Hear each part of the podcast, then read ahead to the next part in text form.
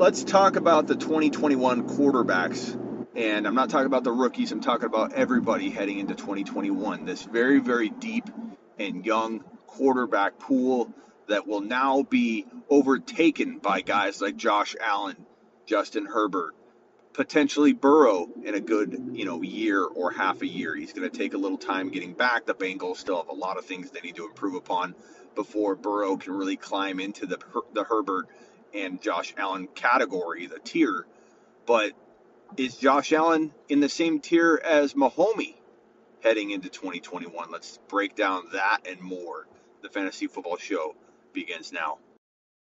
I, I personally think Mahomes, you lock him in. He's the number one overall quarterback. Dynasty redraft, uh, DFS, um, you know, one week leagues, doesn't matter. On a buy, Mahomes is the 1.01 in terms of quarterbacks. If you're drafting just quarterbacks, so let's do a let's do a quarterback mock draft. Um, who's your number two?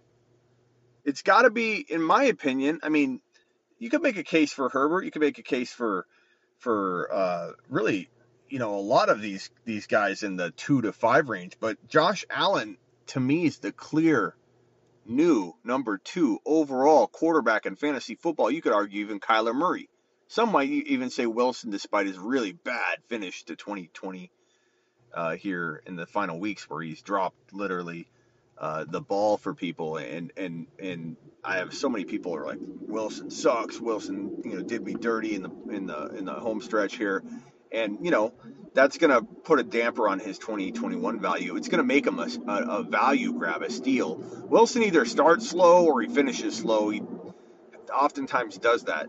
So he's going to walk into 2021, and rightly so, uh, with a bunch of question marks, and he'll be a value grab.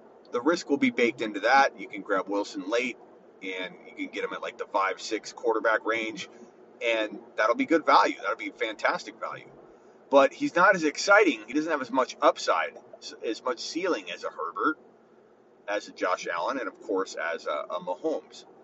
But is Josh Allen already number two? Now you might say that's a little preemptive. Um, that's a little knee-jerk reaction, like Smitty to put Allen number two after a you know a huge week 15 uh, week 15 outing.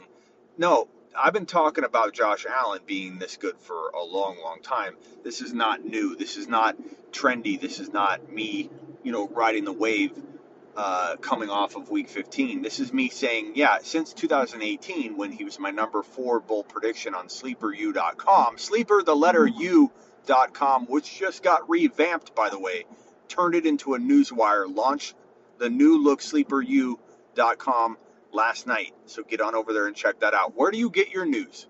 Because you could get your fantasy football news from me every day at sleeperu.com, the new revamp site. But on sleeperu.com, which I also drop bold predictions every year, the famous bold predictions that I do, he was number four in 2018, Josh Allen. And in that prediction, at number four out of 12 bold predictions, that year I think I only did 10. I said he'd be a top four quarterback by the beginning of 2019. Now, I, he wasn't quite there in 2019.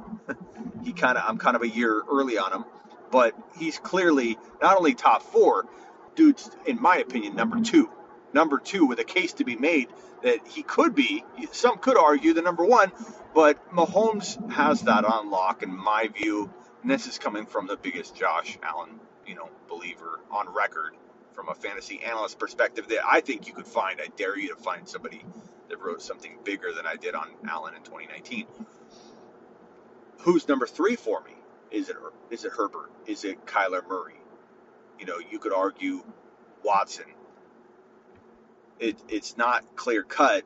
Um, I think it's probably going to be Herbert, in my view, heading into t- early 2021 drafts. Now, much can change based on how everybody finishes, you know, just like Josh Allen secured himself the number two spot in a lot of people's eyes, but that came from his week 15 outing. So recency bias is definitely going to take part and and shaping where we rank these guys. But I think Herbert number three, I think Kyler Murray number four makes a lot of sense in terms of the risk versus reward, the ceiling values, youth, um, you know, likelihood of getting hurt, all those things. So I'm gonna put I'm gonna put them in that order. And, and after that, it's Russell Wilson, Lamar Jackson, uh, Aaron Rodgers, Deshaun Watson, kind of in a blender. You could argue Deshaun Watson should go right after Kyler at four, so Watson at number five. You could argue Lamar at number five after Kyler at number four. You could argue uh, all these guys, really, to be honest. They're all right, right there in a tight little bunch. Again, blender style. Toss them in a blender, turn it on, and the results aren't going to shock you. Burrow is probably, you know, you could argue Dak coming off injury. Will he really ever regain his old form? Will he get to his old form? If you do believe he will regain it, will he get to his old form quickly? Probably not. So Dak's gonna gonna level out at the 10, 11, 12 spot or 9, 10 spot, I'd say. And before people say you're throwing disrespect at Dak, can't believe you put him at 10. Like, listen to the names. Like, by default, Dak will fall. The injury by default will force Dak down. Mahomes, Josh Allen, Herbert, Kyler, Wilson, Lamar Jackson, Aaron Rodgers, Deshaun Watson. We're already at we're already at number eight. That means Burrow number nine for me, who also is coming off injury, and Dak at number ten. The injury buddies down at nine and ten. Tom Brady's who knows what he's doing? He retires or if he plays again. I think Jalen Hurts belongs right there with that Dak and Burrow tier and you might say to yourself, like, I'm not ready to have Jalen Hurts breach my top seven to 10. And that's fine. Like, that's why we play the game.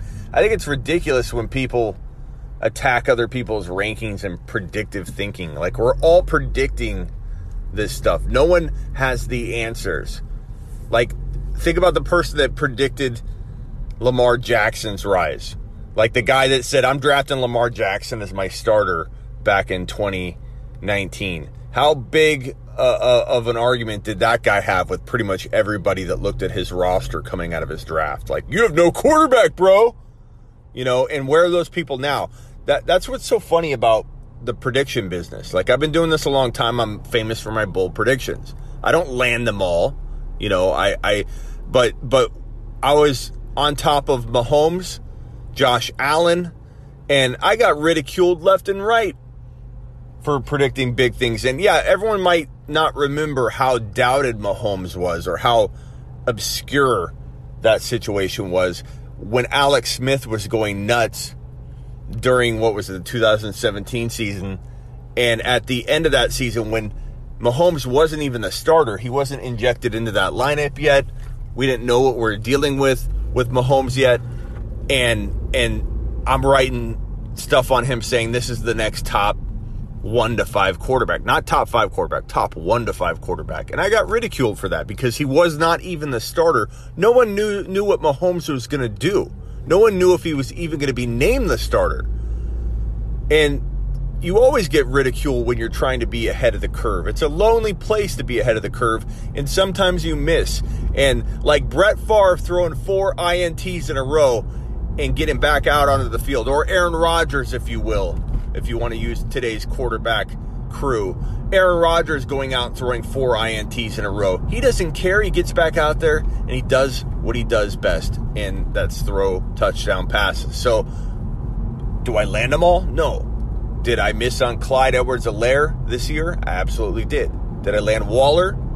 Absolutely. Did I land AJ Brown? Absolutely. DK Metcalf? Absolutely. Drake? I missed on Drake. I missed on CEH, I missed on Drake. Now, I will argue though, I didn't miss on their talent. Drake got hurt. Um, he's still, you know, trying to deliver on what I projected for him. And to defend Drake, walking into last week, walking into week 15, or yeah, walking into week 15, he was number five in the league in yards, rushing yards. He was number six. He was no, I'm sorry, he's number six in the league in rushing yards, tied for fifth in touchdowns. Number six in rushing, tied for fifth in rushing touchdowns, heading into Week 15. It's that's impressive. He's done well. From a fantasy perspective, he struggled, and that's that's odd to to be atop both those categories and struggle fantasy wise. But he hasn't been used in the passing game as much as he should have been. Um, you know, I think I could be a year early on Drake, or Drake could fall into the abyss and never, never recover. It's tough to say. A lot depends on how he does in the final part of, of 2020. But, you know, Clyde Edwards Helaire, I don't feel like I've missed at all on his talent. It's usage. He just got hurt. How he does in the playoffs because he should return from injury during the playoffs, at least for a couple games will paint the picture for 2021 value. And even if he doesn't do well or if he doesn't come back or whatever, I think if he I think if he comes back, they do use him. I think he's going to do well. They tend KC tends to use their running backs at the end of the year, uh, like Damien Williams went on a tear in 2018 in his final six games. He was I think only Zeke Elliott was better than Damien Williams in his final six games in 2018. Uh, and look what Damien did in the year prior in the Super Bowl. It's weird how KC leans on the run differently at the end of the year. So Clyde could have a big finish and then everybody get excited about him, and then it's going to suck in in some ways. It'll be nice to see the vindication if he does get to that level again. But if he doesn't do well, that'll be good news because it would suck if Clyde all of a sudden gained all of that hype back in the playoffs when it didn't even help you in fantasy. And then all of a sudden you're paying high dollar value. You got a lot of high risk again. Because Clyde's going to walk into 2020 one, high risk. He will. How could he not? You don't know. You have no guarantees. Even if KC uses Clyde a ton, they use him like just nonstop in the playoffs when he gets back. If he gets back, that doesn't that doesn't give you any secure feelings walking into 2021 because we've seen that with Damien Williams. You know, they used him like crazy in the Super Bowl. They used him like crazy at the end of 2018, and then didn't use him at all in the early part of 2019. And it's the same old story. So there's no security in a good playoff run for Clyde. I hope that we don't have a a, a huge like speedy rise in, in value just based on the playoffs for Clyde because I want Clyde to be a fourth or fifth rounder. I, I think that would be one of the funnest draft selections next year. Maybe not in every league, and that's that's to say there's risk. If I if I thought Clyde was a lock at third or fourth round value next year because of usage and not talent, because of usage, I would be telling you to draft him in every single league. I'm not telling you that.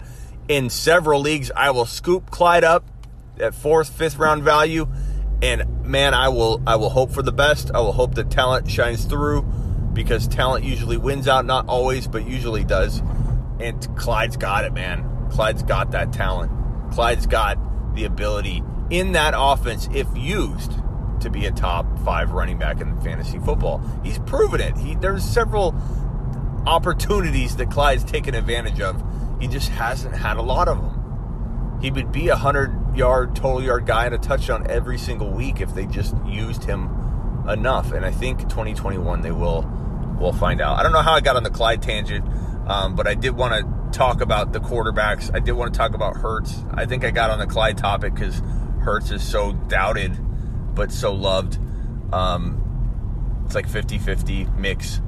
And, and, I'm one of the believers. I talked about Hurts all off season. I said that this was going to be a controversy And it.